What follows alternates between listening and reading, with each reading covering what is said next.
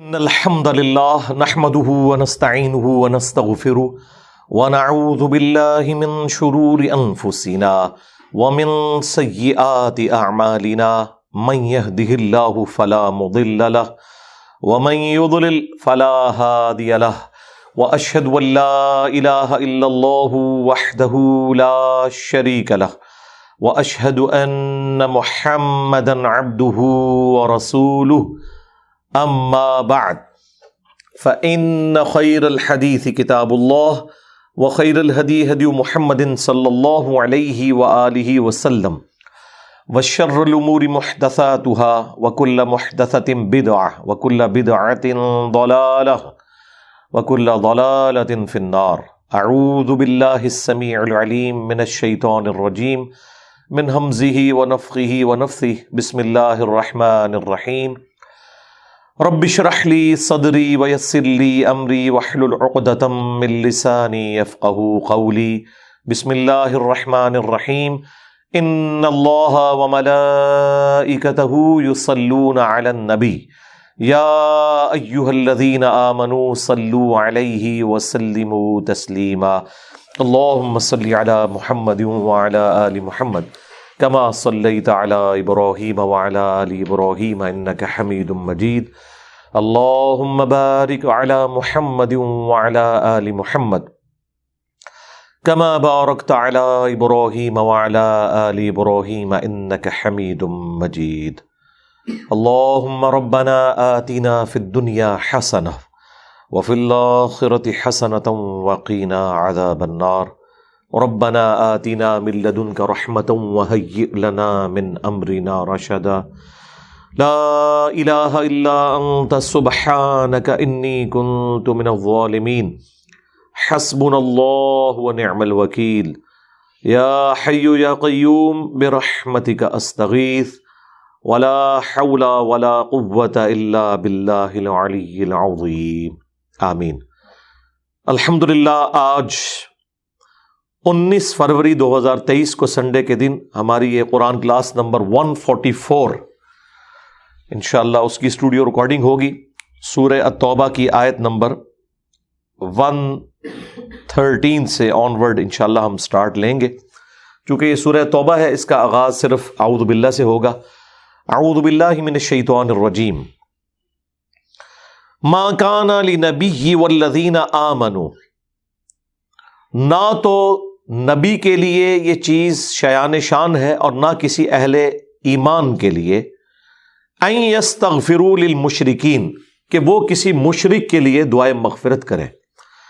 اس آیت کے تحت اللہ تعالیٰ نے کسی بھی کافر اور مشرق جو دنیا سے جا چکا، اس کے لیے دعائیں مغفرت کرنے سے منع کر دیا۔ جب تک زندہ ہے، آپ اس کے لیے دعا کر سکتے ہیں کہ اللہ اسے ہدایت دے۔ لیکن ونس جب وہ مر گیا اور یہ کنفرم ہو گیا کہ واقعی وہ کفر کی حالت میں مرا ہے اب آپ اس کے لیے دعائیں مغفرت نہیں کر سکتے، نہ آپ اس کے لیے ریسٹ ان پیس لکھ سکتے ہیں، اکثر کافروں کے لیے لوگ لکھ دیتے ہیں آر آئی پی آپ کسی کافر کو دنیا میں تو دعا دے سکتے ہیں، لیکن جب وہ مر گیا، اب وہ اپنے انجام کو پہنچ چکا، آپ اس کے لیے دعائیں مغفرت نہیں کر سکتے۔ البتہ جو اہل قبلہ ہے، اہل کلمہ ہے، ان میں اگر شرک پایا جاتا ہو، ان کا معاملہ الگ ہے، ان کے لیے آپ دعائیں مغفرت کر سکتے ہیں۔ کلمہ گو مشرق اور کافر مشرق میں فرق ہے۔ اس پہ میری ایک ویڈیو یوٹیوب کے اوپر موجود ہے، آپ اسے دیکھ سکتے ہیں۔ ولو کانو اولی قربا من بعد ما تبین لهم انہم اصحاب الجحیم اگرچہ وہ قریبی رشتہ دار ہی کیوں نہ ہوں، بعد اس کے کہ جب یہ چیز کھل جائے کہ وہ اہل جہنم میں سے ہیں، کوئی بھی نبی اور اہل ایمان میں سے ان کے لیے دعا نہیں کر سکتا۔ ظاہر اسپیسیفکلی تو نبی الاسلام کے مبارک زمانے میں تو وہی کے ذریعے آپ کو بتایا جاتا تھا۔ آج کی ڈیٹ میں آپ کسی اہل کلمہ، اہل قبلہ کے اوپر تو یہ فٹ نہیں کر سکتے۔ البتہ جو واضح طور پر کافر ہے، جو قرآن و سنت کا ماننے والا نہیں ہے، نبی صلی اللہ علیہ وآلہ وسلم کی ختم نبوت کو نہیں مانتا، اس کے لیے تو آپ کہہ سکتے ہیں کہ اس پہ یہ آیت اپلائی ہوتی ہے۔ لیکن جو کلمہ گو ہے کہیں عقیدے کی خرابی ہے، آپ ان کے لیے دعا کریں، وہ اللہ اور بندے کا معاملہ ہے۔ یہ آیت اسپیسیفکلی نبی الاسلام کے چچا کے حوالے سے نازل ہوئی جو صحیح بخاری میں آتا ہے۔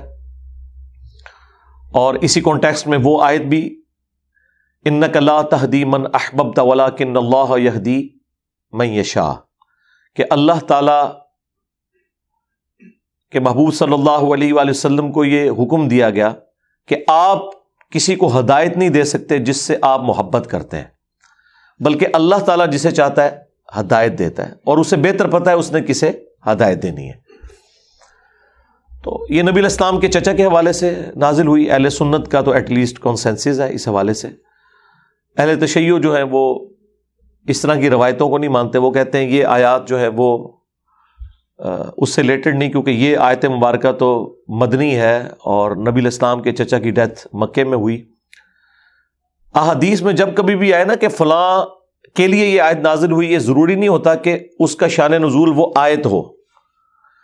جہاں پر وہ آیت اپلائی ہوتی ہو نا تو صحابہ کرام اس پہ بھی یہی کہتے تھے کہ یہ اس کے لیے نازل ہوئی۔ سمجھ آ گئی بات آپ کو؟ یعنی جسے فٹ، اسے گفٹ۔ جس طرح آج سب کا کنسنس ہے کہ یہ جو سورت البکرا کی آیت ہے، ولا تلقو بھی دی کم کا اپنے آپ کو اپنے ہاتھوں سے ہلاک مت کرو۔ یہ اسپیسیفکلی تو قرآن میں آئی تھی کہ جو لوگ اللہ کی راہ میں مال نہیں خرچ کرتے، وہ گویا کہ اپنے آپ کو اپنے ہاتھوں سے ہلاک کر رہے ہیں۔ لیکن جو سگریٹ نوشی کرنے والے ہیں، وہ بھی اسی کیٹیگری میں فال کرتے ہیں، وہ اپنے ہاتھوں سے خود اپنی جان آہستہ آہستہ سلو پوائزنگ کے ذریعے لے رہے ہیں۔ یا کوئی بلڈ پریشر کا مریض ہے اور جان بوجھ کے وہ تیز نمک استعمال کرتا ہے یا کوئی شوگر کا مریض ہے، اس کے باوجود وہ زیادہ چینی استعمال کرتا ہے، تو ظاہر ہے وہ اپنے آپ کو اپنے ہاتھوں سے ہلاک کر رہا ہے۔ شراب نوشی کرنے والا بھی۔ تو وہ اپلائی جب آپ کرتے ہیں، تو اس طریقے سے۔ جس طرح کہ بخاری مسلم میں آتا ہے کہ عبداللہ ابن مسعود نے جو مال غنیمت والی آیت تھی، وما آتا کم رسول فخو وما نہا کم فن اس آیت کو انہوں نے اپلائی کر دیا حدیث کے اوپر کہ اللہ تعالی نے لانت فرمائی ہے ان عورتوں پر جو چہرے کے بال اکھاڑتی ہیں یعنی یہ پلکنگ کرتی ہیں، یا خوبصورت دکھنے کے لیے دانتوں کے درمیان گیپ بنواتی ہیں، یا ٹیٹو بنواتی ہیں، یہ گدواتی ہیں۔ تو وہ عورت آئی ایٹ لیسٹ وہ تابیہ تو ہوگی یا صحابیہ ہو۔ انہوں نے کہا، ابن مسعود، آپ تو کہتے ہیں قرآن میں لکھا ہے، میں نے تو پورا قرآن پڑھا ہے۔ ظاہر ہے وہ پاکستان انڈیا کی خاتون تو نہیں تھی، واقعی اس نے قرآن پڑھا ہوگا۔ مجھے تو قرآن میں کوئی ایسی آیت نہیں ملی۔ تو انہوں نے سورت الحشر کی آیت کوٹ کی کہ جو رسول اللہ تمہیں دیں وہ لے لو، جس سے منع کرے، اس سے رک جاؤ۔ اور پھر انہوں نے کہا کہ نبی الاسلام نے لانت فرمائی ہے، تو گویا اللہ نے قرآن میں لانت کی۔ حالانکہ یہ آیت کا کوئی لینا دینا ہی نہیں تھا اس حدیث کے ساتھ۔ لیکن ان پرنسپل جس طرح نبی الاسلام مال غنیمت کے معاملے میں کسی کو دیں، وہ لے لے، جس سے روک لیں، وہ رک جائے۔ تو وہ اسے جنرلائز کرتے تھے کہ یہ ہر جگہ اپلائی ہوتی ہے۔ تو یہ اصول ہے۔ لہذا اگر آیت کا شان نزول کچھ بھی ہو، اگر وہ ان سرکمسٹانس میں فٹ آ رہی ہو، تو وہ فٹ ہو جاتی ہے۔ اس کی وجہ سے کسی حدیث کی صحت میں فرق نہیں پڑتا۔ باقی جس جس شخصیت کا رسول اللہ کے اوپر احسان ہے، چاہے وہ کافر تھا یا مسلمان، ہم ان کے لیے احترام کا جذبہ رکھتے ہیں اور ان کے بارے میں کوئی گستاخانہ جملے نہیں بولتے۔ یہ ہمارا بنیادی عقید ہے۔ یہی آیات جب پچھلی قرآن کلاسز میں آئی تھی جو تین سو چوالیس لیکچرز میں مکمل ہوئی تو میں نے اس کے اوپر تفصیلی لیکچر مسئلہ نائنٹی ایٹ ریکارڈ کروایا تھا۔ ایمان والدین مصطفیٰ صلی اللہ علیہ وآلہ وسلم کے حوالے سے اور نبی الاسلام کے چچا کے حوالے سے، اس میں میں نے بتایا تھا کہ رسول اللہ کے والدین اس کیٹیگری میں فال نہیں کرتے کیونکہ ان تک دعوت نہیں پہنچی۔ اور یہ اللہ تعالیٰ کا اصول ہے۔ وہ ماکن معدبین حت نب رسولہ ہم کبھی بھی عذاب نہیں دیتے جب تک کہ نبی مبوس نہ کرتے ہیں۔ اور قرآن میں واضح آیا لی تم ذرا قوم ذرا آبا فم غافلون۔ اے نبی، ہم نے آپ کو پیغمبر ان لوگوں میں بنا کے بھیجا کہ جن کے آباؤ اجداد کو کوئی ڈر سنانے والا نہیں آیا تھا۔ تو نبی الاسلام کے والدین اہل فطرت تھے۔ ان کے اوپر کوئی شریعت اس حوالے سے اپلائی نہیں ہوتی ہے کہ نعوذ باللہ انہیں کوئی جہنمی کہے۔ تو وہ تفصیل آپ اس ویڈیو میں دیکھ لیں۔ اب اللہ تعالیٰ نے ایک ایکسیپشن کا ذکر کیا کہ ابراہیم علیہ السلام کا باپ بھی تو کافر تھا۔ اب یہ ایک اختلاف ہے کہ وہ والد تھا یا چچا تھا۔ چونکہ قرآن میں باپ کا لفظ استعمال ہوا ہے، باپ چچا کے لیے بھی آتا ہے اور والد کے لیے بھی۔ جس طرح کہ قرآن حکیم میں بنی اسرائیل کے جو لوگ تھے، وہ حضرت اسماعیل علیہ السلام کو بھی اپنے ابا اجداد میں ذکر کرتے تھے۔ حالانکہ اسماعیل کی اولاد سے نہیں تھے، وہ اسحاق کی اولاد سے تھے۔ چچا ہونے کے ناطے، مسلم شریف میں حدیث ہے، چچا باپ کی مثل ہے۔ نبی الاسلام نے حضرت عمر سے کہا تھا کہ عباس ابن عبد المطلب کے حصے کا جو صدقہ اور خیرات ہے وہ میں کروں گا تو میں نہیں پتا کہ چچا باپ کی مثل ہے، یہ میرے باپ کی جگہ ہے۔ تو چچا باپ کی جگہ ہوتا ہے۔ قرآن میں آیا کہ حضرت ابراہیم کے باپ کا نام تھا آزر اور وہ اہل سنت کے ہاں بھی چند لوگوں کا یہ کانسیپٹ ہے۔ تفسیر تبری میں بھی ہے۔ المستدر الحاکم میں موجود ہے کہ ان کے باپ جو اوریجنل والد تھے، ان کا نام تارخ تھا۔ اس کی وجہ سے یہ اختلاف چلتا ہے۔ اس سے قطع نظر، مولانا ساگ صاحب نے تو نٹ شیل میں ایک اتنا پیارا جملہ بولا، انہوں نے کہا کہ اگر نبی کے جسم کا ٹکڑا کافر ہو سکتا ہے، تو نبی کے باپ کا کافر ہونا یہ چھوٹی بات ہے۔ کیونکہ نبی کا باپ اس کے جسم کا حصہ نہیں ہوتا، لیکن نبی کا بیٹا تو اس کے جسم کا حصہ ہے۔ تو نو علیہ السلام کا بیٹا جو ان کے جسم کا حصہ تھا، وہ کافر ہوا، وہ تو قرآن میں آیا۔ تو لہٰذا اسے جھگڑا نہیں بنانا چاہیے۔ بہرحال وہ باپ کا ذکر ہے۔ تو ٹھیک ہے، ہم بینیفٹ آف ڈاؤٹ دیں گے۔ ہم ابراہیم علیہ السلام کے والد کی طرف اسے نہیں لے کے جائیں گے۔ ویسے بھی آپ دیکھیں، سورہ ابراہیم میں دعا بھی ہے۔ ربی جاننی مقیم الصلاتی ومن ذریتی ربنا و تقبل دعا ربنا فلی والی والی دیا یوم یقوم الحساب۔ اس میں والد کا ذکر ہے۔ تو ابراہیم علیہ السلام تو والد کے لیے دعا کرتے تھے۔ اور اس دعا سے پہلے اللہ تعالیٰ نے وہ آیت نازل کیا ہے کہ انہوں نے اللہ کا شکر ادا کیا کہ جس نے مجھے بڑھاپے میں اسماعیل اور اسحاق دیے۔ تو اس کا مطلب ہے یہ بالکل آخری وقت میں وہ دعا کرتے تھے۔ تو اس سے تو یہی لگتا ہے کہ حضرت ابراہیم علیہ السلام کہ اگر والد کافر ہوتے تو ان کے لیے دعائیں مغفرت تو نہ کر رہے ہوتے۔ تو وہ چچا اور باپ والا جو ایشو ہے وہی مضبوط لگتا ہے۔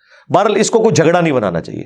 تو اللہ نے اس کا ذکر کیا کہ وما کا نست غفار ابراہیم علی ابی جہاں تک تعلق ہے، ابراہیم کا اپنے باپ کے لیے یا چچا کے لیے دعائیں مغفرت کرنا۔ جب ان کو گھر سے نکالا گیا، سورہ مریم میں بھی آیا، تو انہوں نے کیا کہا تھا کہ، اے ابا، میں آپ کے لیے دعا کروں گا۔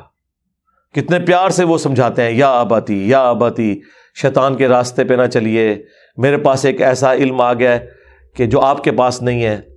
تو آپ شرک چھوڑ دیں۔ اس کے اینڈ پہ وہ باپ کیا کہتا ہے، نکل جائے ابراہیم ادھر سے۔ تو انہوں نے کیا کہا تھا، میں اللہ کے حضور آپ کے لیے دعا ہی کروں گا۔ تو وہ اللہ تعالیٰ مارا کہ جو دعا کی نا اس کے لیے اللہ وہ اس وعدے کے سبب تھی جو اس نے کیا تھا۔ یعنی اس نے نکلتے ہوئے کیا کہا تھا کہ ابا جی آپ جو مرضی کریں، میں آپ کے لیے دعا کروں گا۔ تو اس لیے ابراہیم علیہ السلام ان کے لیے دعا کرتے رہے۔ فلم جب انہیں یہ پتا چل گیا کہ وہ اللہ کا دشمن تھا، ان کا جو باپ ہے۔ یہ چچا کہہ لیں، تبرا من، تو انہوں نے اعلان برات کر دیا۔ یہ وہ کہتے ہیں تبرہ کرنا۔ تبرہ کا مطلب گالی گلوچ کرنا نہیں ہوتا۔ اعلان برات بھی، سورہ برا، یہ سورہ توبہ کا نام بھی ہے اسٹارٹ ہی سے ہوتی ہے۔ تو یعنی پھر انہوں نے اپنے باپ کے لیے دعا نہیں کی۔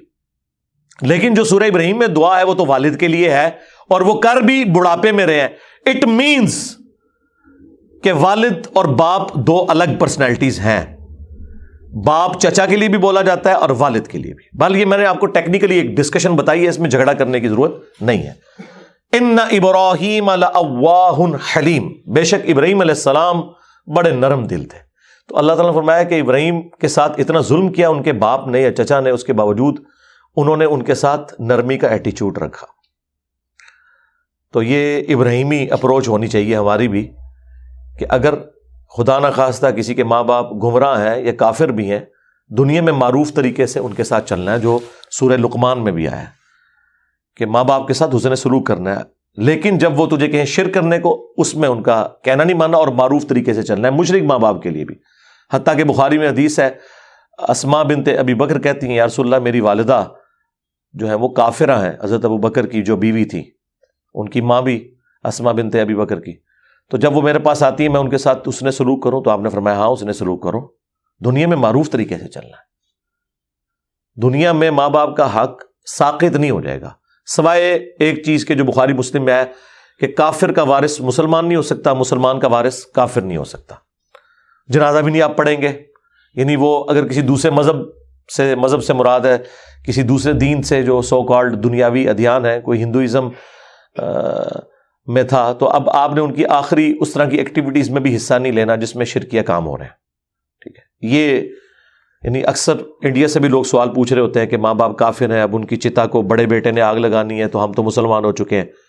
تو کوشش تو کریں کہ ان کو اسلام کی طرف لائیں، لیکن اگر یہ آزمائش آپ پہ آئی ہے تو آپ نے اس سسٹم کا حصہ نہیں بننا۔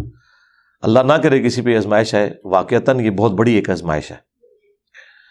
اب ایک اور بڑی اہم آیت آ رہی ہے، آیت نمبر ون ففٹین اس میں اللہ تعالیٰ نے اپنا ایک قانون بتا دیا وما کان اللہ بعد اذ ہداہم اور اللہ تعالیٰ کا یہ طریقہ اور دستور نہیں ہے کہ گمراہ کر دے کسی قوم کو ہدایت کا راستہ دکھانے کے بعد۔ یو بین لہم ما یتقون یہاں تک کہ جس چیز کا ڈر سنایا جا رہا ہے وہ کھول کر بیان نہ کر دیا جائے۔ مراد یہ کہ جب تک پیغمبر دلائل واضح نہ کر دیں اللہ تعالیٰ کسی قوم کے اوپر عذاب نہیں بھیجتا، ان کو الٹیمیٹلی گمراہی کی مور ان پہ نہیں لگاتا۔ یہ اللہ کی سنت ہے۔ وما کن معذبین حتیٰ نبعث رسولہ ہم کسی قوم کو عذاب نہیں دیں گے جب تک کہ ان میں رسول کو مبوس نہ کریں اور رسول حق کا حق ہونا واضح کر دیں۔ اس سے پہلے اللہ تعالیٰ کسی کو گمراہ نہیں کرتا، گمراہی کی موت نہیں دیتا۔ ان اللہ بک الشعین علیم بے شک اللہ تعالیٰ ہر چیز کو جاننے والا ہے۔ اچھا اس آیت کی ایک کرالری یہ بھی بنتی ہے کہ یہ اللہ تعالیٰ نے اپنے ذمے لیا ہے کہ دنیا میں ہر انسان کو موت سے پہلے اس نے حق دکھا دینا ہے۔ اللہ کہہ رہا ہے کہ جس سے میں ڈرا رہا ہوں نا، جب تک وہ دکھانا نہ دوں، میں گمراہی کی مہر اس پہ نہیں لگاتا۔ ظاہر گمراہی کی مہر کا مطلب ہے کہ اب ہمیشہ کے لیے وہ گمراہ اب جہنم میں جائے گا۔ یعنی مرنے سے پہلے اللہ تعالیٰ اس پلانٹ ارتھ پہ موجود ہر انسان کو حق کا راستہ ضرور دکھائے گا۔ اور اگر اس لیول کا نہیں دکھایا تو اس پہ عذاب بھی نہیں آئے گا، وہ اہل فطرت ہوں گے۔ اب افریقہ کے جنگلوں میں کوئی ایسا شخص جس تک پیغمبر کی دعوت نہیں پہنچی، بس اس کے لیے اتنا مان لینا کافی ہے کہ کائنات کسی نے بنائی ہے۔ اور وہ سارے اہل فطرت مانتے ہیں کہ کریٹر آف یونیورس ہے۔ باقی جو تفصیلات ہیں، ظاہر وہ تو انبیاء کی پیروی کرنے کے سبب، اور وہ بھی وہ لوگ پابند ہیں جن تک دعوت پہنچے۔ اور اس میں ایک رولری یہ بھی ہے ہو سکتا ہے دعوت تو پہنچی لیکن ملائن ہو کے پہنچی، اس بچارے کو سمجھ ہی نہیں آئی، اس کا معاملہ بھی ہم اللہ کے سپورٹ کریں گے۔ خواہ کسی کی آخرت کا فیصلہ نہ کریں۔ ہاں دنیا میں آپ نہ مطلب ایک بندہ ہے اچھا انسان ہے، اس بیچارے تک اسلام کی دعوت نہیں پہنچی لیکن خدا کا ماننے والا ہے، تو آپ نے اس کی آخری رسومات میں کوئی شریک نہیں ہونا، نہ اس کے لیے دعائیں مغفرت کرنی ہے۔ این ممکن ہے اللہ تعالیٰ اسے آخرت میں معاف کر دے۔ اس حوالے سے کہ اس تک وہ دعوت اس طریقے سے نہیں پہنچی۔ یہ بڑا سینسٹیو ٹاپک ہے، اس لیے میں نے اس کے اوپر ایک ویڈیو ریکارڈ کروائی ہے۔ کیا کافر بھی جنت میں جائیں گے؟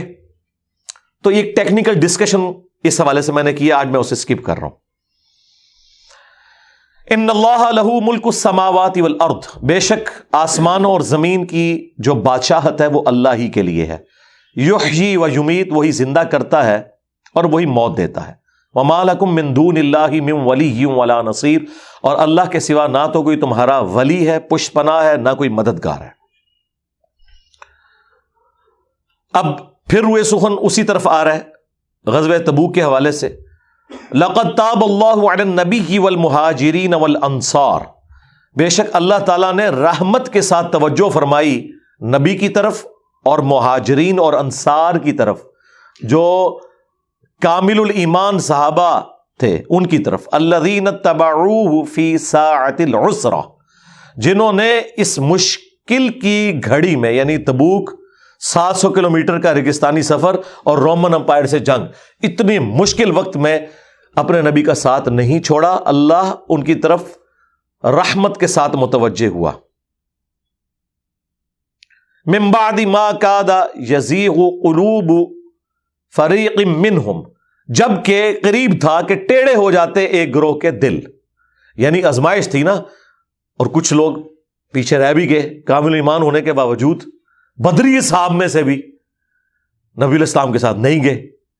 تو این ممکن تھا کہ اللہ تعالیٰ اس کے سبب ان کا دل ٹیڑھا کر کے ہمیشہ کے لیے جہنم ان کا مقدر کر دیتا۔ لیکن اللہ نے رحمت فرمائی۔ ثم تاب علیہم، اس کے بعد اللہ نے ان کی طرف رحمت سے متوجہ ہوا۔ ان نہ بہم رعوف الرحیم، بے شک وہ ان پر بہت شفقت فرمانے والا، رحم فرمانے والا ہے۔ اب میرے بھائیوں، وہ آیت نمبر آ رہی ہے ون ایٹین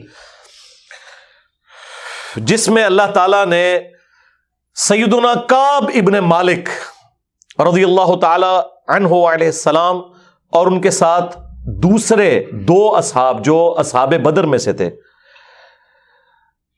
مرارہ بن ربی اور ہلال بن امیہ۔ مرارہ بن ربی آئین آتا اینڈ پہ۔ اور ہلال ابن امیہ، یہ دونوں بدری صحابہ تھے۔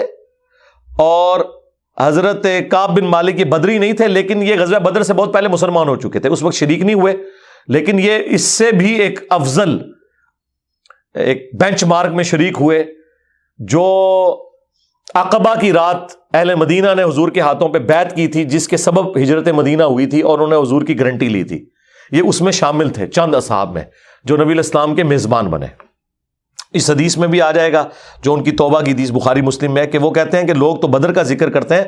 میرے نزدیک اصل چیز وہ تھی جو ٹرننگ پوائنٹ تھا نبی الاسلام کی دعوت کا، اور مجھے فخر ہے کہ میں بدر میں تو نہیں کسی مجبوری کی وجہ سے شریک ہو سکا، لیکن میں اس میں تھا۔ اور میں اسے بدر سے بہتر سمجھتا ہوں۔ کیونکہ وہ نبی الاسلام کی دعوت کی کامیابی کا ایک ٹرننگ پوائنٹ تھا۔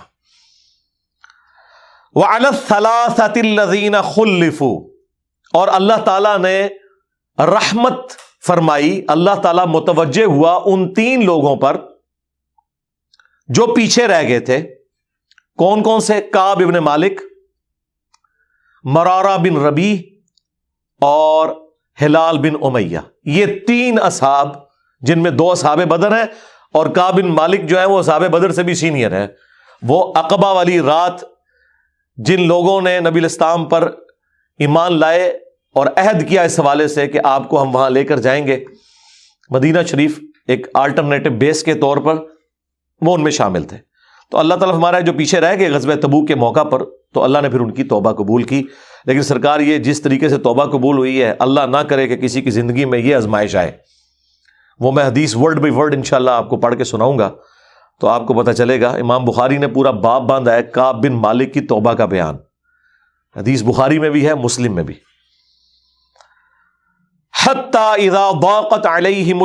بما رحبت، یہاں تک کہ زمین اپنی وسط کے باوجود ان پہ تنگ ہو گئی، کیونکہ ان کا سوشل بائی کاٹ ہو گیا تھا۔ نبی اسلام نے یہاں تک فرما دیا، اب ان سے بات بھی کسی نے نہیں کرنی۔ آخری دس دن میں تو کہا کہ بیویاں بھی ان کو چھوڑ دیں ان کے حال پہ۔ اتنا مشکل وقت۔ وہ باقت علیہم انفسہم۔ اور ان کی جانیں خود اپنے اوپر بوجھ بن گئی یعنی وہ تو سمجھ لیں کہ چلتی پھرتی لاشیں بن گئی اللہ کے نبی موجود ہوں، جن پہ آپ ایمان لائے ہوں، اور ان کی آواز پہ آپ نے لبیک نہیں کہا، اور اللہ کے نبی ایسے ناراض ہیں کہ بھائی اب اللہ ہی فیصلہ کرے گا۔ تو ظاہر ہے کہ آپ اندازہ کریں، آج آپ کو یہ دھمکی مل جائے تو انسان تو مطلب ہمیشہ کی ناکامیاں آپ کا مقدر ہو سکتی ہیں۔ یہ کوئی چھوٹی بات ہے۔ اللہ بل جامن اللہ اور انہوں نے جان لیا کہ بس اللہ ہی اللہ ہے اب، اللہ ہی ہماری کو فریاد سن لے۔ تو سن لے، کیونکہ حضور نے بھی تو معاملہ اللہ کے سپرد کر دیا ہے۔ اللہ کوئی ان کے لیے نہیں ہے۔ اس دکھ اور درد میں مداوا سوائے اللہ کی ذات کے۔ ثم متاب علیہم لیتوبو تو پھر اللہ تعالیٰ بھی ان کی طرف متوجہ ہوا تاکہ وہ اللہ کی طرف رجوع لائے ان اللہ هو التواب الرحیم بے شک اللہ تعالیٰ توبہ قبول فرمانے والا، رحم فرمانے والا ہے۔ اچھا اللہ بھی توبہ کرتا ہے اور بندے بھی توبہ کرتے ہیں۔ اللہ کی توبہ ہے، بندے کی طرف رجوع کرنا اس کی معافی کے بعد۔ اور بندے کی توبہ یہ ہے، اللہ کی طرف رجوع کرنا غلطی کرنے کے بعد۔ اب میرے بھائیوں، وہ حدیث میں آپ کو ورڈ بائی ورڈ پڑھ کے سناتا ہوں، جو بخاری اور مسلم دونوں میں موجود ہے۔ سورہ التوبہ کی آیت نمبر 118 کے کانٹیکسٹ میں۔ کا بن مالک کی توبہ کا بیان، یہ صحیح بخاری میں باقاعدہ امام بخاری نے باپ باندھا ہے۔ اور اس حدیث کا انٹرنیشنل نمبر ہے ڈبل فور ون ایٹ اور یہ حدیث مسلم میں بھی ہے seven zero one six word by word میں یہ حدیث بیان کروں گا، کیونکہ اس کی رکت اسی میں ہے کہ میں اسے لفظ ب لفظ بیان کروں۔ آپ اس تکلیف کا احساس کریں جس سے کاب ابن مالک گزرے اور پھر الٹیمیٹلی ان کی توبہ قبول ہوئی اور ایسی توبہ قبول ہوئی کہ قیامت تک قرآن میں ان کی توبہ کا ذکر ہے کہ اللہ نے قبول کی اور اس کی وجہ سے اس سورت کا نام سورہ توبہ ہے۔ جب وہ غزوہ تبوک سے پیچھے رہ گئے۔ یہ ان کا بیٹا ہے عبداللہ، وہ اس حدیث کو بیان کرتا ہے۔ امام بخاری نے چند واسطوں سے ان کے بیٹے سے یہ حدیث لی ہے۔ وہ عبداللہ اور اس بیٹے کا ذکر امام بخاری نے کیا کہ جب کاب رضی اللہ تعالیٰ نابینا ہو گئے تو ان کے بیٹوں میں سے عبداللہ ہی تھا جو ان کو راستے میں پکڑ کر چلایا کرتا تھا، مسجد تک لے جاتا تھا۔ وہ عبداللہ بیان کرتا ہے کہ میں نے اپنے والد کا بن مالک سے ان کے غزب تبوک میں شریک نہ ہو سکنے کا واقعہ سنا۔ تو انہوں نے بتایا کہ غزب تبوک کے سوا اور کسی غزوہ میں ایسا نہیں ہوا تھا کہ میں رسول اللہ کے ساتھ شریک نہ ہوا ہوں۔ البتہ غزب بدر میں بھی میں شریک نہ ہو سکا۔ لیکن جو لوگ غزب بدر میں شریک نہیں ہو سکے، ان کے متعلق آپ صلی اللہ علیہ وآلہ وسلم نے کسی قسم کی ناراضگی کا اظہار نہیں فرمایا تھا، کیونکہ وہ آپشنل تھا۔ وہ اب ذکر بھی آ رہا ہے۔ کیونکہ آپ صلی اللہ علیہ وآلہ وسلم اس موقع پر صرف قریش کے قافلے کی تلاش میں نکلے تھے۔ لیکن راستے میں اللہ تعالیٰ کے حکم سے کسی پہلی تیاری کے باوجود اللہ تعالیٰ نے ان کو دشمنوں کے ساتھ ٹکروا دیا۔ وہ مرزانہ طور پہ ہوا تھا۔ کیونکہ وہ بدر کے لیے نکلے، ورنہ تو یہ بھی ساتھ شامل ہوتے۔ میں لیل اقبا میں رسول اللہ کی خدمت میں حاضر ہوا تھا۔ یعنی وہ مدینہ کے لیے، جو ہجرت کے لیے جن چند ساتھیوں نے انصار مدینہ نے راہ ہموار کی تھی، ان میں یہ شامل تھے۔ جو نبی الاسلام کی زندگی کا ایک ٹرننگ پوائنٹ تھا، ایک آلٹرنیٹو بیس مل گیا۔ تو کہتے ہیں، میں اس رات موجود تھا۔ یہ وہی رات ہے جس میں ہم نے مکہ میں اسلام کے لیے عہد کیا تھا اور مجھے تو یہ غزوہ بدر سے بھی زیادہ عزیز ہے۔ اوے خواہ خواہ اگرچہ بدر کا لوگوں کی زبانوں پر چرچا زیادہ ہے میرا واقعہ یہ ہے کہ میں اپنی زندگی میں کبھی اتنا قوی اور اتنا صاحب مال نہیں ہوا تھا جتنا غزوہ تبوک کے موقع پر جبکہ میں آپ صلی اللہ علیہ وآلہ وسلم کے ساتھ تبوک کے غزوے میں شریک نہ ہو سکا۔ خدا کی قسم، اس سے پہلے کبھی میرے پاس دو اونٹ بھی جمع نہیں ہوئے تھے، لیکن اس موقع پر میرے پاس دو اونٹ تھے۔ آپ صلی اللہ علیہ وآلہ وسلم جب کسی غزبے کے لیے تشریف لے جاتے، تو آپ زو مانی الفاظ استعمال کیا کرتے تھے یعنی کوڈ ورڈز جن کے دو معنی بنتے۔ ہیں وہ بخاری مسلم میں آئے کہ نبی الاسلام کہتے تھے، کل ہم مشرق کی طرف جائیں گے اور صحابہ کہتے ہیں، ہم سمجھتے تھے کہ ہم نے مغرب کی طرف جانا ہے، تاکہ جو منافقین ہیں وہ ہماری خبر لیک نہ کر سکیں۔ لیکن غزوہ تبوک وہ موقع تھا کہ گرمی بڑی سخت تھی، سفر بہت لمبا تھا، ریگستانی سفر تھا، اور دشمن کی فوج بھی کثرت سے تھی، رومن امپائر، سات سو کلو میٹر ریگستانی سفر۔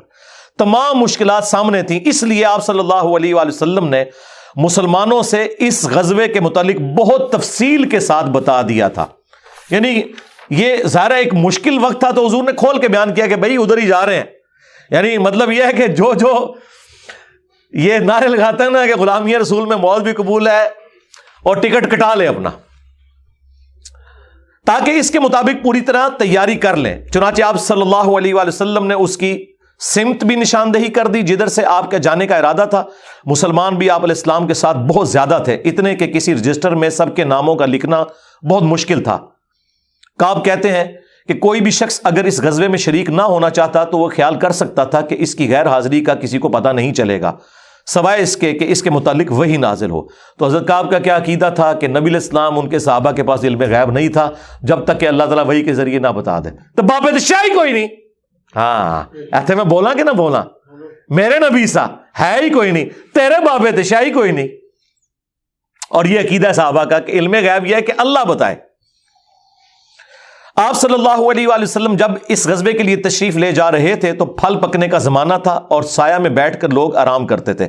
اچھا دیکھیں اللہ کی نمائش کہ پھل پک کے تیار ہو جائے تو آپ نے ٹائملی اتارنا ہے۔ اگر آپ نے نہیں اتارا تو وہ تو آپ کی پورے سال کی اکانومی اس سے وابستہ ہے۔ اللہ نے این اس ٹائم پہ ازما لیا کہ ٹھیک ہے، اب تم نبی کے ساتھ جاؤ۔ اب بعد میں بھی بھوک نظر آ رہی ہے۔ کہتے ہیں، لوگ بیٹھ کے نہ چوراہوں پہ یہی باتیں کرتے تھے۔ آپ صلی اللہ علیہ وآلہ وسلم بھی تیاریوں میں مصروف تھے اور آپ کے ساتھ مسلمان بھی، لیکن میں روزانہ سوچا کرتا تھا کہ کل سے میں بھی تیاری کروں گا۔ وہی جو آج کہتے ہیں جی کل تو انشاءاللہ داڑھی بھی رکھ لینی ہے۔ بس میرے بچیوں کے ہاتھ پیلے ہو جائیں تو میں تو مسجد میں بیٹھا رہوں گا۔ یہ وہی چیز ہے، یہ ہر انسان پہ یہ، اسے طول عمل کہتے ہیں۔ لمبی امیدیں لگانا۔ میں روزانہ اسے ٹالتا رہا۔ مجھے اس کا یقین تھا کہ میں تیاری کر لوں گا۔ مجھے آسانیاں میسر تھی یوں ہی وقت گزرتا رہا اور آخر لوگوں نے اپنی تیاریاں بھی مکمل کر لی اور آپ صلی اللہ علیہ وآلہ وسلم مسلمانوں کو ساتھ لے کر روانہ بھی ہو گئے۔ اس وقت تک میں نے کوئی تیاری نہیں کی تھی۔ اس موقع پر میں نے اپنے دل کو یہی سمجھایا، کل یا پرسوں تک تیاری کر لوں گا، پھر لشکر سے تیزی سے جا کر مل جاؤں گا۔ کوچ کے بعد دوسرے دن بھی میں نے تیاری کے لیے سوچا، لیکن کچھ نہ ہو سکی۔ پھر تیسرے دن سوچا اور اس دن بھی کوئی تیاری نہ ہو سکی۔ اور یوں وقت گزرتا گیا اور اسلامی لشکر بہت آگے بڑھ گیا۔ غزبہ میں میرے شرکت کے لیے بات اب دور کی بات ہو گئی۔ اور میں یہی ارادہ کرتا رہا کہ یہاں سے چل کر اب ان تک نہیں پہنچ سکوں گا۔ تھیندے تھیندے۔ تھی گیا۔ کاش میں نے ایسا کر لیا ہوتا، لیکن یہ میرے نصیب میں نہیں تھا۔ اچھا جرم ہو جانے کے بعد آپ یہ کہہ سکتے ہیں میری تقدیر میں یہ لکھا تھا۔ پہلے نہیں۔ ہاں وہ تو پھر اللہ پہ آپ بہتان مان دیں گے نا کہ میں نماز اس لیے نہیں پڑھ رہا کہ اللہ نے میرا مقدر کیا کہ میں اگلی نماز نہ پڑھوں۔ نہ۔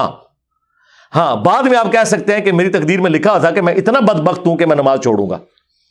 اور وہ چھوڑوں گا اپنی مرضی سے۔ اللہ نے تو اپنے علم سے فورسی کیا۔ آپ صلی اللہ علیہ وسلم کے تشریف لے جانے کے بعد جب میں باہر نکلتا تو مجھے بڑا دکھ ہوتا۔ ہوئے۔ کیونکہ یا تو وہ لوگ نظر آتے تھے جن کے چہروں سے نفاق ٹپکتا تھا۔ ہاں اب پیچھے رہنے والے تو وہ تھے جو ہے ہی منافقین تھے شکلوں سے۔ ٹھیک ہے۔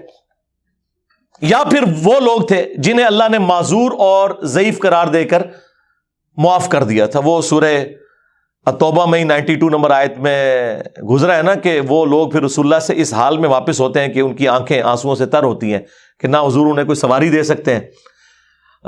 غریب لوگ ہیں اور وہ لوگ بھی جو مریض ہیں، ان کو اللہ تعالیٰ نے اس حوالے سے چھٹکارا دے دیا۔ آپ صلی اللہ علیہ وسلم نے میرے بارے میں کسی سے کچھ نہیں پوچھا، لیکن جب آپ تبوک پر پہنچے تو وہی ایک مجلس میں آپ نے دریافت کیا کہ کاب نے کیا کیا۔ آپ نظروں میں تو تھا نا جی خاص بندے جو ہوتے ہیں وہ نظروں میں تو ہوتے ہیں۔ یعنی یہ تو ایکسپیکٹ ہی نہیں نہ کیا جا سکتا کہ مین ٹیم ممبر پیچھے رہ جائے۔ تو اس سے انداز لگائے کہ حضرت کاب بن مالک کو چھوٹے بندے نہیں تھے۔ بنو سلمہ کے ایک صاحب نے کہا یارس اللہ، اس کے غرور نے اسے آنے نہیں دیا۔ اس پر حضرت معاذ ابن جبل بولے، تم نے بری بات کہی۔ یارس اللہ، خدا کی قسم، ہمیں ان کے متعلق خیر کے سوا اور کچھ معلوم نہیں۔ تو نبی الاسلام نے اس کے جواب میں کچھ نہیں فرمایا۔ دیکھیں انہوں نے پوری رپورٹ لی ہے پیچھے سے کہ کیا کچھ ہوتا رہا وہاں۔ اب حضور نے کوئی ورڈنگ دی؟ ظاہر نبی الاسلام کو بھی غصہ تھا۔ کاب بن مالک رضی اللہ تعالیٰ نے بیان کیا کہ جب مجھے معلوم ہوا کہ نبی الاسلام واپس تشریف لا رہے ہیں، تو اب مجھ پر فکر سوار ہونے لگی اور میرا ذہن کوئی ایسا جھوٹا بہانہ تلاش کرنے لگا جس سے میں کل آ حضرت کی ناراضگی سے بچ سکوں۔ دیکھیں وہ بھی عام انسان تھے۔ اتنے اول العزم صحابہ، لیکن ظاہر نفس تو ہر بندے کے ساتھ لگا ہے۔ وہ بھی سوچ رہے ہیں کہ یار چلو میں بہانا کر لوں گا۔ کوئی مجبوری تھی۔ ہوئے ہوئے ہوئے ہوئے۔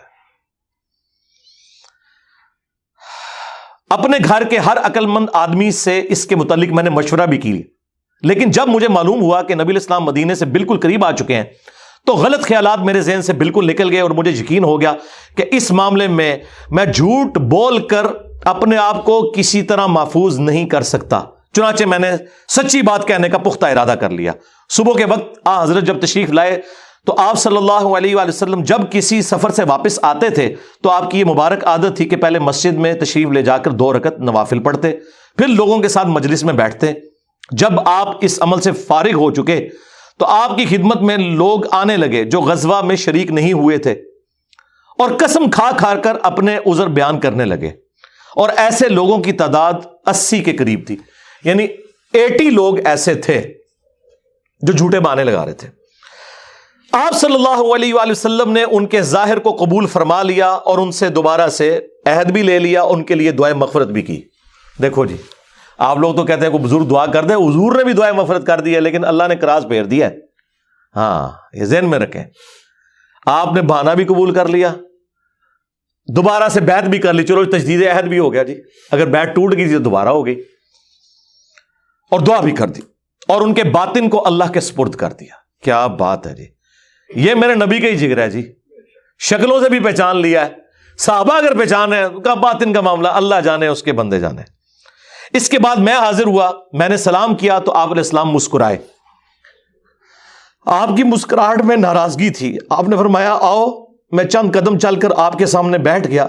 آپ نے مجھ سے دریافت کیا کہ تم غزوہ میں کیوں شریک نہیں ہوئے؟ کیا تم نے کوئی سواری نہیں خریدی تھی؟ میں نے عرض کیا، میرے پاس سواری موجود تھی۔ اللہ کی قسم، اگر میں آپ کے سوا کسی دنیا دار شخص کے سامنے آج بیٹھا ہوتا تو کوئی نہ کوئی بہانہ کر لیتا اور اس کی ناراضگی سے بچ جاتا۔ مجھے خوبصورتی کے ساتھ گفتگو کا سلیقہ بھی معلوم ہے، لیکن اللہ کی قسم، مجھے یقین ہے کہ اگر آج میں آپ کے سامنے کوئی جھوٹا بہانہ کر بھی دوں اور آپ راضی بھی ہو جائیں، تو بہت جلد اللہ تعالیٰ آپ کو مجھ سے ناراض کر دے گا۔ کیونکہ میں بظاہر تو بہانہ کروں گا، لیکن اللہ تو وہی کے ذریعے آپ کو بتا دے گا، یہ جھوٹ بول رہا ہے۔ اس کی بجائے اگر میں آپ سے سچی بات کروں تو یقیناً آپ کو میری طرف سے ناراضگی تو ہوگی، لیکن اللہ سے مجھے امید ہے کہ وہ مجھے معاف کر دے گا۔ خدا کی قسم، مجھے کوئی عذر نہیں تھا۔ اللہ کی قسم اس وقت سے پہلے میں کبھی اتنا آسودہ حال نہیں تھا اور پھر بھی میں آپ کے ساتھ شریک نہ ہو سکا۔ نبی الاسلام نے فرمایا کہ اس نے سچی بات بتا دی۔ اچھا اب جاؤ یہاں تک کہ اللہ تمہارے بارے میں خود ہی کوئی فیصلہ کرے۔ میں اٹھ گیا اور میرے پیچھے بنو سلمہ کے کچھ لوگ بھی دوڑے آئے اور مجھ سے کہنے لگے، اللہ کی قسم، ہمیں تمہارے متعلق یہ معلوم نہیں تھا کہ اس سے پہلے تم نے کوئی گناہ کیا ہو، تم نے تو بڑی غلطی کی۔ آپ علیہ السلام کے سامنے ویسے ہی کوئی بہانہ کر دیتے جیسا کہ دوسرے لوگوں نے کیا، تمہارے گناہ کے لیے نبی الاسلام کا استغفار ہی کافی ہو جاتا۔ وہی جو کچھ بھی ہے تیرے محبوب کی امت سے ہے لیکن سرکار، یہ کاب بن مالک تھے، ان کو پتا تھا اور مشورہ دینے والے بھی صاحب ہیں۔ دیکھو، کیا مشورہ دے رہے ہیں؟ کہ کو مانا کر لینا سی، حضور نے دعا کرنی سی۔ مینٹلٹی اس زمانے میں بھی اس طرح ہی تھی۔ یہ نہ سمجھے آج کے لوگ ہی کہتے ہیں، اس زمانے میں بھی ڈھیلے مسلمان تو تھے۔ تو حضور نے لیے دعا کر دینی تھی۔ تو تو نے تو یہ کام اللہ کی قسم، ان لوگوں نے مجھے اتنی ملامت کی کہ مجھے خیال آیا کہ واپس جا کر کوئی جھوٹا بہانا کر ہی آؤں۔ اندازہ کرو، ایڈا انہوں نے جناب انہوں نے کیتا کہ چلو ٹھیک ہے، میں ان جا کے بہانا کر لوں۔ پھر میں نے ان سے پوچھا، کیا میرے علاوہ کسی اور نے بھی کوئی ایسا عذر بیان کیا ہے؟ تو انہوں نے بتایا کہ ہاں دو حضرات اور ہیں جنہوں نے معذرت کی جس طرح تم نے کی اور انہیں بھی وہی جواب ملا۔ جو تمہیں ملا۔ میں نے پوچھا، وہ کون ہے؟ تو انہوں نے بتایا کہ مرارا بن ربی اور ہلال بن امیہ رضی اللہ عنہما۔ ان دو ایسے صحابہ کا نام انہوں نے لے دیا جو سالے تھے اور صحاب بدر بھی تھے۔ ان کا طرز عمل میرے لیے نمونہ بن انہوں نے کہا، اگر یہ دو بدری صحابی بھی، ان کے ساتھ بھی یہی کچھ ہوا ہے نا، تو میں اچھے لوگوں کی فہرست میں اب شامل ہو جاؤں، میں اب پکا رہوں۔ ان کا طرز عمل میرے لیے نمونہ بن گیا۔ چنانچہ انہوں نے جب ان بزرگوں کا نام لیا، تو میں اپنے گھر چلا آیا۔ آپ علیہ السلام نے لوگوں کو ہم سے بات جیت کرنے سے ممانعت کر دی۔ لو جی سوشل بائی کاٹ ہو گیا۔ اللہ اکبر۔ بہت سے لوگ جو غزبے میں شریک نہیں ہوئے تھے، ان میں سے صرف ہم تین تھے۔ لوگ ہم سے الگ رہنے لگے اور سب لوگ بدل گئے۔ ایسا نظر آتا تھا کہ ہم سے ساری دنیا بدل گئی ہے۔ ہمارا اس سے کوئی واسطہ ہی نہیں۔ پچاس دن تک ہم اسی حال میں رہے۔ میرے دو ساتھیوں نے تو اپنے گھروں سے نکلنا ہی چھوڑ دیا۔ ہر وقت روتے رہتے تھے، لیکن میرے اندر ہمت تھی، میں باہر نکلتا تھا، مسلمانوں کے ساتھ نماز میں بھی شریک ہوتا تھا اور بازاروں میں بھی گھومتا تھا، لیکن کوئی شخص مجھ سے بولتا نہیں تھا۔ میں نبی الاسلام کی خدمت میں بھی حاضر ہوتا، آپ کو سلام بھی کرتا۔ جب آپ نماز کے بعد مجلس میں بیٹھتے، تو میں اس کی جستجو میں لگا رہتا کہ دیکھوں سلام کا جواب دیتے ہیں یا نہیں، اور میری نظر حضور کے ہونٹوں کی طرف ہوتی کہ جواب میں ہلے یا نہیں۔ کنکھیوں سے دیکھتے رہتے آپ حضور جواب بھی نہیں دے رہے۔ پھر میں کوشش کرتا کہ آپ کے قریب ہی نماز پڑھوں اور میں آپ کو کنکھیوں سے دیکھتا رہتا ایسے کر کے۔ جب میں اپنی نماز میں مشغول ہو جاتا تو رسول اللہ میری طرف دیکھتے، لیکن جو ہی میں آپ کی طرف دیکھتا تو آپ روح انور پھیر لیتے۔ ظاہر حضور کو بھی تو محبت تھی اپنے صاحب کے ساتھ۔ حضور دیکھتے تھے وہ جب یعنی اپنی ناراضگی کا اظہار، وہ اگر نماز میں بھی حضور کی طرف دیکھ رہے تو حضور چہرے انور پھیر لیتے۔ تو میں ایک دن ابو قطادہ کے باغ کی دیوار پر چڑھ گیا، وہ میرے چچا زاد بھائی تھے اور مجھے ان سے بہت گہرا تعلق تھا۔ میں نے انہیں سلام کیا، لیکن اللہ کی قسم انہوں نے بھی میرے سلام کا جواب نہیں دیا۔ میں نے کہا، ابو قطادہ تمہیں اللہ کی قسم، کیا تم نہیں جانتے کہ اللہ اور اس کا رسول سے مجھے کتنی محبت ہے؟ انہوں نے کوئی جواب نہیں دیا۔ میں نے دوبارہ ان سے یہی سوال کیا۔ اللہ کی قسم دے کر پوچھا، لیکن وہ پھر بھی خاموش رہے۔ میں نے پھر اللہ کا واسطہ دے کر ان سے سوال کیا۔ اس مرتبہ انہوں نے صرف اتنا کہا اللہ اور اس کا رسول زیادہ بہتر جانتے ہیں۔ دیکھے جی اس بات کا جواب انہوں نے کہا، بھائی، اللہ کے نبی نے منع کیا ہے، اب بائی کاٹ ہے تیرا۔ اللہ اکبر۔ اس پر میرے آنسو پھوٹ پڑے، میں واپس چلا آیا اور دیوار پر چڑھ کر نیچے باہر اترا۔ پھر وہ بیان کرتے ہیں کہ ایک دن مدینہ کے بازار میں جا رہا تھا کہ شام کا ایک کاشتکار جو کہ غلہ بیچنے مدینہ آیا تھا، پوچھ رہا تھا کاب بن مالک کہاں رہتے ہیں؟ لوگوں نے میری طرف اشارہ کیا، وہ میرے پاس آیا اور غسان جو بادشاہ تھا رومن امپائر کا، اس کا ایک خط مجھے دیا۔ وہ جو اس کا ایک، سمجھ لے چھوٹی چھوٹی جو امپائر کے اندر بنی ہوئی تھی، ان میں سے ایک کا وہ گورنر تھا۔ اس خط میں لکھا تھا کہ مجھے معلوم ہوا ہے کہ تمہارے صاحب یعنی رسول اللہ صلی اللہ علیہ وسلم نے تمہارے ساتھ زیادتی کی ہے ناؤد باللہ۔ اللہ نے تمہیں کوئی ذلیل ہونے کے لیے پیدا تو نہیں کیا کہ تمہارا حق ضائع کیا جائے، تم ہمارے پاس آ جاؤ، ہم تمہارے ساتھ بہتر سلوک کریں گے۔ یعنی دشمن کی فوج کے ہیڈ کی طرف سے خط آیا۔ جب میں نے یہ خط پڑھا، تو میں نے کہا کہ ایک اور امتحان آ گیا۔ اچھا جی سرکار، ایک خط کسی اور کو لایا کہ جی اے دیکھ لو یار اللہ، منو تے بڑی آفر جے۔ یہاں لوگ دنیا دار لوگ ہی کرتے ہیں نا جی مجھے فلاں جگہ سے آفر ہو رہی ہے۔ لیکن جو اہل ایمان ہے وہ تو کہتے ہیں کہ یار، میں اس لیول پہ گر گیا ہوں کہ اب کافر بھی مجھے بلا رہے ہیں۔ انہوں نے یہ رزلٹ نکالا چونکہ مومن تھے نا۔ میں نے اس خط کو تندور میں جلا دیا۔ ان پچاس دنوں میں سے جب چالیس دن گزر گئے، تو نبی اسلام کا ایلچی میرے پاس آیا اور اس نے کہا کہ رسول اللہ نے حکم دیا ہے کہ اپنی بیوی کے قریب نہ جاؤ۔ میں نے پوچھا، میں اسے طلاق دے دوں یا پھر مجھے کیا کرنا ہے؟ تو انہوں نے کہا، نہیں، طلاق نہیں دینی، صرف جدا ہو جاؤ۔ میرے دونوں ساتھیوں کو جنہوں نے میری طرح معذرت کی تھی، یہی حکم ملا۔ میں نے اپنی بیوی سے کہا کہ اپنے میکے چلی جاؤ۔ اس وقت تک وہیں رہو جب تک کہ اللہ تعالیٰ اس معاملے کا کوئی فیصلہ نہ کر دے۔ کاب کہتے ہیں کہ حلال بن امیہ کی بیوی رسول اللہ کی خدمت میں حاضر ہوئی اور عرض کیا، یا رسول اللہ، وہ تو بہت بوڑھے اور کمزور ہیں، ان کے پاس کوئی خادم بھی نہیں۔ کیا اگر میں ان کی خدمت کر دیا کروں تو آپ ناپسند تو نہیں فرمائیں گے؟ بیوی دیکھو جی بیوی خامد کو کچھ سمجھ نہیں رہی۔ رسول اللہ سے جا کے پوچھ رہی ہے صلی اللہ علیہ وسلم۔ تو نبی اسلام نے فرمایا، صرف وہ تم سے صحبت نہ کریں۔ انہوں نے عرض کیا اللہ کی قسم، وہ تو کسی چیز کے لیے حرکت ہی نہیں کر رہے۔ جب سے آپ ان سے ناراض ہوئے ہیں، وہ دن اور آج کا دن ان کے آنسو تھمنے میں نہیں آتے۔ میرے گھر کے بعض لوگوں نے کہا کہ جس طرح حلال بن امیہ کی بیوی نے ان کے لیے اجازت لے لی، تو آپ بھی جا کے اجازت لے لیں۔ اب دیکھیں، لوگ مشورے دے رہے ہیں۔ میں نے کہا، خدا کی قسم، میں اس کے لیے رسول اللہ سے اجازت نہیں لوں گا۔ میں جوان ہوں معلوم نہیں، جب اجازت لینے جاؤں تو حضور کیا فرما دیں؟ ان کو یہ بھی خطرہ تھا کہ میں یہ جاؤں تو یہ نہ ہو کہ حضور اور ناراض ہو جائے اگر کوئی چانس بھی ہے نا بچنے کے تو وہ بھی ختم ہو جائے دیکھیں نہیں کتنا گاڈ اورینٹیڈ بندہ ہے جی۔ اللہ اکبر۔ اس طرح دس دن اور گزر گئے، جب رسول اللہ صلی اللہ علیہ وآلہ وسلم نے ہمیں بات چیت کرنے کی ممانعت فرمائی تھی، اس کو پچاس دن پورے ہو گئے۔ پچاسویں رات کی صبح کو جب میں فجر کی نماز پڑھ چکا اور اپنے گھر کی چھت پر بیٹھا ہوا تھا۔ اس طرح جیسا کہ اللہ تعالیٰ نے ذکر کیا، وہ ہم آیت پڑھ چکے ہیں۔ سورہ توبہ کی آیت نمبر ایک سو اٹھارہ، جس میں تھا نا کہ زمین وسط کے باوجود تنگ ہو گئی اور ان کا دم گھٹنے والا تھا۔ میرا دم گھٹ رہا تھا، زمین اپنی تمام وسطوں کے باوجود میرے لیے تنگ ہوتی جا رہی تھی۔ میں نے ایک پکارنے والے کی پکار سنی، جو سلع کی پہاڑی پر چڑھ کر بلند آواز سے کہہ رہا تھا، اے کاب بن مالک، تمہیں بشارت ہو۔ اے کاب بن مالک، تمہیں بشارت ہو۔ انہوں نے بیان کیا کہ یہ سنتے ہی میں سجدے میں گر پڑا اور مجھے یقین ہو گیا کہ اب اللہ کی طرف سے فراخی ہو جائے گی۔ فجر کی نماز کے بعد رسول اللہ صلی اللہ علیہ وآلہ وسلم نے اللہ کی بارگاہ میں ہماری توبہ کی قبولیت کا اعلان کر دیا۔ لوگ میرے پاس بشارت دینے کے لیے آنے لگے اور میرے دو ساتھیوں کو بھی جا کر بشارت دی۔ ایک صاحب زبیر بن عوام اپنا گھوڑا دوڑاتے ہوئے آئے۔ ادھر قبیلہ اسلم کے ایک صحابی نے پہاڑی پر چڑھ کر آواز دی اور وہ آواز گھوڑے سے زیادہ تیز تھی۔ جن صحابی نے پہاڑی سے آواز دی تھی، جب وہ میرے پاس بشارت دینے آئے تو میں نے اپنے دونوں کپڑے اتار کر بشارت کی خوشی میں انہیں دے دیے۔ اللہ کی قسم اس وقت ان دو کپڑوں کے سوا دینے کے لیے میرے پاس اور کچھ نہ تھا۔ پھر میں نے ابو قطادہ سے دو کپڑے ادھارے مانگے۔ اور رسول اللہ کی خدمت میں حاضر ہوا۔ جوگ در جوگ لوگ مجھ سے ملاقات کرتے جا رہے تھے اور مجھے توبہ کی قبولیت پر بشارت دیتے جا رہے تھے۔ اللہ کی بارگاہ میں توبہ کی قبولیت مبارک ہو۔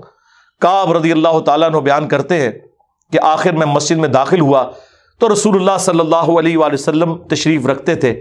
چاروں طرف صحابہ کا مجمع تھا۔ طلحہ بن عبید اللہ دوڑ کر میری طرف آئے اور مجھ سے مسافہ کیا اور مبارکباد دی۔ اللہ کی قسم وہاں موجود مہاجرین میں سے کوئی شخص بھی میرے آنے پر کھڑا نہ ہوا۔ طلحہ رضی اللہ تعالیٰ عنہ کا یہ احسان میں کبھی نہیں بھولوں گا کہ انہوں نے کھڑے ہو کر میرا استقبال کیا۔ جب میں نے رسول اللہ کو سلام کیا تو آپ علیہ السلام کا چہرہ مبارک، خوشی اور مسرت سے دمک اٹھا۔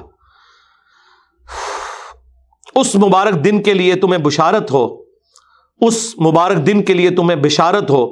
جو تمہاری عمر کا سب سے مبارک دن ہے۔ واقعی جی اس سے بڑی کوئی مبارک بات نہیں ہو سکتی کسی شخص کے لیے کہ اللہ تعالیٰ اس کی توبہ کی اناؤنسمنٹ کرتے۔ اور پھر قیامت تک قرآن میں وہ آیات پڑھی جائیں۔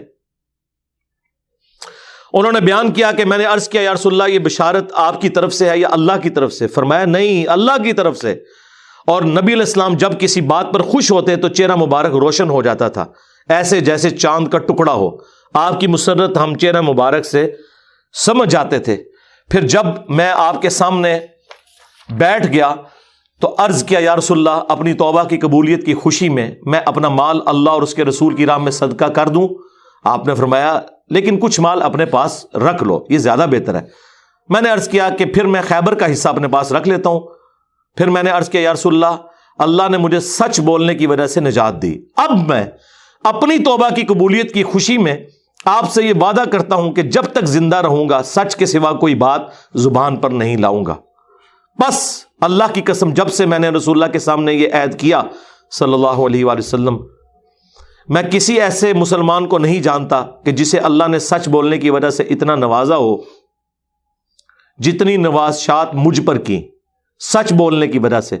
جب سے میں نے نبی الاسلام کے سامنے یہ عہد کیا پھر آج تک میں نے کبھی جھوٹ بولنے کا ارادہ بھی نہیں کیا اور مجھے امید ہے کہ اللہ تعالیٰ باقی زندگی بھی مجھے اس سے محفوظ رکھے گا اور اللہ نے اپنے رسول پر آیت نازل کی اور وہی آیت نمبر ایک سو اٹھارہ اور ایک سو انیس نمبر یقیناً اللہ تعالیٰ نے نبی مہاجرین انصار کی توبہ قبول کی اور پھر وکون صادقین تک۔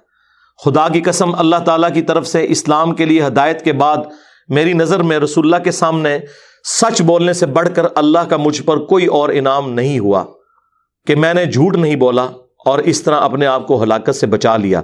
جیسا کہ جھوٹ بولنے والے ہلاک ہوئے، نزول وئی کے زمانے میں جھوٹ بولنے والوں پر اللہ تعالیٰ نے اتنی شدید وعید فرمائی جتنی شدید وعید کسی اور کے لیے نہیں تھی۔ اور وہ سورہ اتوبہ کی آیت نمبر، اور وہ سورہ اتوبہ کی آیت نمبر نائنٹی سکس کا انہوں نے پھر یہاں پہ حوالہ دیا۔ کہ ان قریب جب تم اے نبی واپس جاؤ گے تو یہ جھوٹے بہانے کریں گے۔ اور اگر تم ان سے راضی بھی ہو جاؤ، اللہ تعالیٰ ان سے راضی نہیں ہوگا۔ کاب کہتے ہیں کہ چنانچہ ہم تین ان لوگوں کے معاملے سے جدا رہے جنہوں نے رسول اللہ کے سامنے جھوٹی قسمیں کھائی تھیں اور آپ نے ان کی بات مان بھی لی تھی اور ان سے بیت بھی لے لی اور ان کے لیے دعائیں مفرت بھی کی۔ ہمارا معاملہ رسول اللہ نے چھوڑ دیا اور اللہ نے خود اس کا فیصلہ کیا اور پھر اللہ تعالیٰ نے یہ آیت نازل کی۔ جو ہم نے یہ پڑھی سورہ اتوبہ کی آیت نمبر ایک سو اٹھارہ۔ وہ الدین خلفو حتى اذا ضاقت عليهم الارض بما رحبت وضاقت عليهم انفسهم وظنوا الا ملجا من الله الا اليه ثم تاب عليهم ليتوبوا ان الله هو التواب الرحيم۔ اس پہ یہ حدیث کنکلوڈ ہوئی۔ اب اگلی آیت جو ہے وہ بھی بڑی امپورٹنٹ ہے۔ یا ایوہ الذین آمنوا اتقوا اللہ وکونوا مع الصادقین۔ اے اہل ایمان، اللہ سے ڈرو اور سچوں کے ساتھ ہو جاؤ۔ اسپیسیفکلی تو ان سچوں سے مراد وہ تین لوگ ہیں جنہوں نے سچائی بیان کی اور اللہ نے ان کی توبہ قبول کی۔ اور قیامت تک کے لیے جو سچائی کے لیے کھڑے ہونے والے لوگ ہیں، ان کے ساتھ کھڑے ہو۔ سچائی کی تصدیق کرنے والے بنو۔ اب اس آیت پہ گھنٹوں بولا جا سکتا ہے، لیکن یہ خود ہی اتنی سیلف ایکسپلینیٹری آیت ہے کہ اس میں تفصیل میں جانے کی ضرورت نہیں ہے۔ ماکان علی اہل المدینہ ومن حولہم من الاعراب نہ تو اہل مدینہ کو یہ شایا تھا اور نہ ہی آرابی بادیا نشین گاؤں کے رہنے والے لوگوں کو۔ تخلف رسول اللہ کہ وہ رسول اللہ کی مخالفت کرتے۔ ولا بھی انفسی نفسی اور وہ اپنی جان کی طرف زیادہ متوجہ ہوتے رسول اللہ کو چھوڑ کر۔ یعنی جو غزوہ تبوک میں پیچھے رہ گئے، انہوں نے اپنے جان کی فکر کی۔ حالانکہ انہیں رسول اللہ کے ساتھ مخلص ہونا چاہیے تھا۔ ذالک بھی اور یہ اللہ تعالیٰ ہمارا یہ اس لیے میں کہہ رہا ہوں کہ لا یوسیب غما ان ولا نصب کہ نہیں کوئی پہنچتی تمہیں تکلیف اللہ کی راہ میں، پیاس کی شکل میں، نہ کوئی اور تکلیف۔ ولا مخ مسن فی سبیل اللہ اور نہ یہ کہ جو اللہ کی راہ میں تمہیں بھوک کا سامنا ہوتا ہے۔ ولا یتعون موتی یغیظ الکفار۔ اور نہ یہ کہ تم کسی سفر میں چلتے ہو جہاد اور قتال کے لیے، کافروں کو غصہ دلانے کے لیے، ولا من ادو نیلن۔ اور نہ تم دشمنوں سے کچھ چھینتے ہو میدان جنگ کے اندر اللہ مگر یہ کہ کتب الحم بھی عمل صالح، ان تمام اعمال کے سبب اللہ تعالیٰ تمہارے لیے نیکیاں لکھتا ہے۔ یہ ساری تکلیف کے اگینسٹ تمہیں نیکیاں ملنی ہے جو پہلے گزر چکا کہ اللہ تعالیٰ نے مومنین کی جانے اور مال جنت کے بدلے میں خرید لی ہیں۔ ان اللہ لا يضيع اجر المحسنین۔ بے شک اللہ تعالیٰ نیکوکاروں کا اجر ضائع نہیں کرتا۔ ولا ينفقون نفقتا صغيرة ولا كبيرة۔ اور نہ وہ مجاہدین جو خرچ کرتے ہیں، خواہ تھوڑا یا زیادہ۔ ولا يقطعون واديا الا كتب لهم۔ اور نہ وہ کسی وادی میں سفر کرتے ہیں اللہ کی راہ میں، مگر یہ کہ اللہ لکھ دیتا ہے ان کے لیے اجر۔ لیجزیہم اللہ احسن ما کانوا یعملون تاکہ اللہ تعالیٰ انہیں جزا دے ان کے کاموں کی جو نیکی کا، بہتری کا وہ کام کیا کرتے تھے۔ اب ایک اور امپورٹنٹ آیت آ رہی ہے۔ یہ ساری آیات ہی امپورٹنٹ ہیں، یہ تو ہر آیت کے اوپر ایک ایک گھنٹہ لگ سکتا ہے، لیکن میں تھوڑا تھوڑا بریف کر رہا ہوں، میری پرانی قرآن کلاسز کے اندر میں نے تفصیل سے اسے بیان کیا وما کان المؤمنون لینفروا کافہ یہ تو ہو نہیں سکتا کہ سارے مومنین ہی نکل پڑے علم دین حاصل کرنے کے لیے۔ سارے تو حضور کے پاس آ بھی نہیں سکتے، نہ آپ کے پاس اتنی جگہ تھی۔ فلولا نفر من کل فرقت منہم طائفہ تو کیوں نہ نکلے ہر قبیلے میں سے چند ایک لوگ گروہ بنا کر تاکہ وہ دین میں فک حاصل کریں۔ لیتفقہو فی الدین دین میں فک حاصل کر سکے وَلِيُنذِرُوا قَوْمَهُمْ۔ پھر وہ جا کر اپنی قوم کو ڈر سنائے اذا رجعوا، جب وہ واپس جائے الیہم ان کی طرف لعلہم یحذرون تاکہ وہ بھی اللہ کی نافرمانیوں سے بچ سکیں۔ تو اس میں اللہ تعالیٰ نے یہ فرما دیا کہ ہر بندے نے علماء والی ڈگری نہیں لینی۔ چند ایک لوگ علم حاصل کریں گے اور باقیوں کو سکھائیں گے۔ یہ ضروری نہیں ہے کہ ہر بندے نے جا کے ڈگری حاصل کرنی ہے۔ ہر بندے کی مصروفیات ڈفرنٹ ہے ہاں ڈیٹم لیول کا علم تو ہر بندے نے حاصل کرنا ہے۔ اس کے بعد جو تفصیلات ہے وہ ظاہر ہے آپ کسی اہل علم کی طرف متوجہ ہوں گے۔ تو ہم تو مانتے ہیں، یہ جو کہتے ہیں نا جی انجینئر صاحب علماء سے متنفر کرتے ہیں۔ میں یہ کہتا ہوں، علماء سے جا کے پوچھیں قرآن و سنت میں کیا لکھا ہوا ہے۔ آپ یہ کہتے ہیں، علماء سے جا کے پوچھیں کہ آپ کا اس معاملے میں کیا خیال ہے۔ یہ کام تو نہیں۔ ورنہ تو بریلوی کہیں گے کہ بریلویوں کے علماء علماء باقی جاہل ہیں۔ دیوبندی کہیں گے، دیوبندیوں کے علماء جو ہے وہ علماء ہیں اور باقی جاہل ہے سنی شیعہ کو جاہل، شیعہ سنی کو جاہل وابی سنیوں کو جاہل اور سنی وابیوں کو جاہل کہیں گے۔ اس کا اینڈ کوئی نہیں ہوگا۔ آپ قرآن و سنت کی روشنی میں دیکھیں۔ یا الذین آمنو اہل ایمان قاتل الذین یلونکم من الکفار۔ قتال کرو ان کے ساتھ جو کفر کی حالت میں ہے ولیجدو فیکم غلظہ۔ اور تمہارے لیے ان کے بارے میں سختی ہونی چاہیے۔ یعنی تم ان کے ساتھ ایسا ایٹیچیوڈ کرو کہ وہ واقعی سمجھیں کہ مسلمانوں کا روب ہے۔ لیکن یہ ان کے لیے جو ہٹ درمی پہ اترے ہوئے ہیں، باقیوں کو تو آپ نے دعوت دینی ہے۔ وہ علم اللہ المتقین اور یہ بھی جان لینا کہ بے شک اللہ تعالیٰ تقوا اختیار کرنے والوں کے ساتھ ہے۔ وہ اداما ان ضلعت سورت جب کبھی بھی کوئی صورت نازل ہوتی ہے فبن ہم میں یقول تو ان میں ایسے لوگ بھی ہیں، منافقین جو شرارتن کہتے ہیں، ایوکم زادت ہادی ایمانا۔ بتاؤ اس صورت کی وجہ سے کس کا ایمان بڑھ گیا؟ فم الدین آمن تو جو واقعی اہل ایمان ہے فضادت ہم ایمانا، تو ان کا تو ایمان بڑھتا ہے۔ وہ ہم یس تب اور وہ خوشیاں مناتے ہیں۔ وہ ام الدین فی قلوب مرد اور جن کے سینوں میں نفاق ہے نا فضادت ہم رج سن الا رج تو ان کی پلیدی میں ہی اضافہ ہوتا ہے۔ وہ ماتو وہ ہم کافرون۔ اور وہ اسی حالت میں مرتے ہیں کہ وہ کفر کی روش اختیار کریں گے۔ جس طرح کہ بارش جب اچھی زمین پر ہوگی تو کھیتی اگائے گی اور گندگی کے ڈھیر پہ ہوگی تو تافو نہیں پھیلے گا۔ اس میں بارش کا کوئی قصور نہیں ہے۔ اولا یرون انہم یفتنون فی کل عام مرتن او مرتین۔ کیا انہوں نے نہیں دیکھا کہ یہ ہر سال آزمائش میں ڈالے جاتے ہیں ایک دفعہ یا ایک سال میں دو دفعہ؟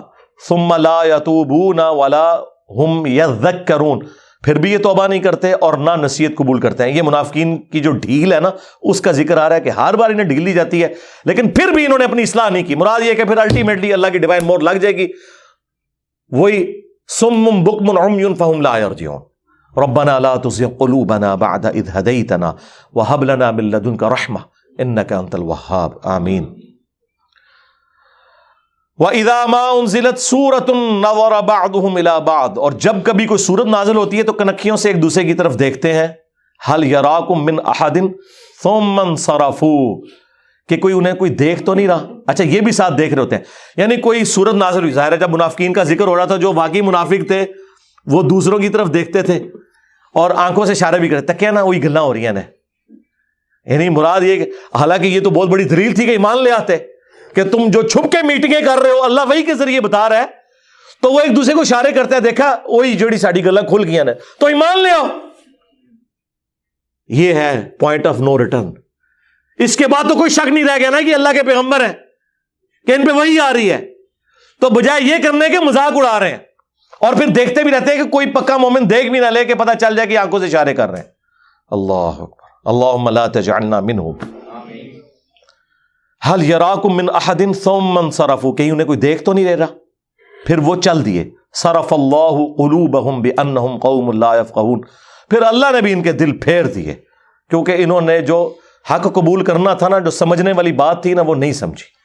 ربنا لا تزغ قلوبنا بعد اذ هديتنا وهب لنا من لدنك رحمه انك انت الوهاب۔ اب میرے بھائیو، یہ آخری دو شعرا افاق آیات ہیں سورہ توبہ کی۔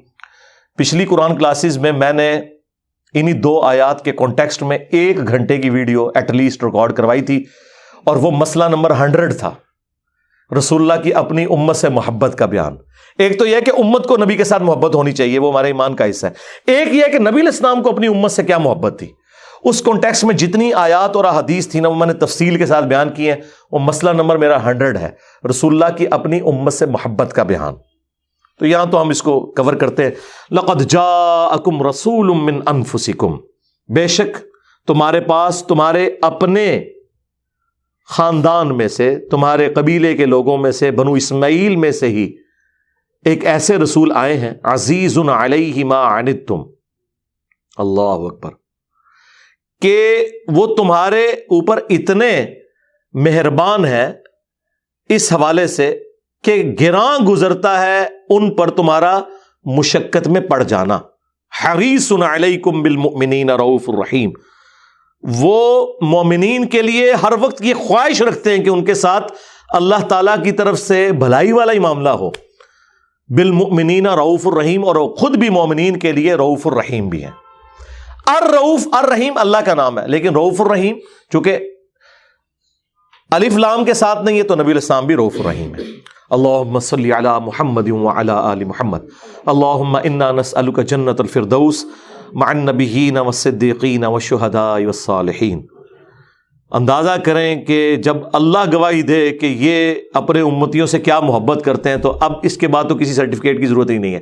رسول اللہ کو تو خود کہنے کی ضرورت ہی نہیں ہے کہ مجھے اپنے امتیوں سے کیا پیار ہے۔ فن طول تو اے نبی، اگر یہ آپ سے منہ پھیر لیں فق الحسبی اللہ تو آپ فرما دیجیے اللہ مجھے کافی ہے۔ لا الہ اللہ اس کے سوا کوئی معبود نہیں۔ علیہ توکل تو میں نے اسی پر بھروسہ کیا۔ وہ رب العرش العظیم، اور وہ عرش عظیم کا مالک ہے۔ یہ جو آخری حصہ ہے نا، حسبی اللہ لا الہ اللہ یہ سنبی دعود میں صحیح صنعت کے ساتھ ہے کہ جو مغرب کے بعد اور فجر کے بعد سات سات دفعہ یعنی پڑھ لیتا ہے، اللہ تعالیٰ اسے ہر معاملے میں کفایت کر جاتا ہے۔ یعنی یہ صبح شام کے ازگار میں بھی ہے۔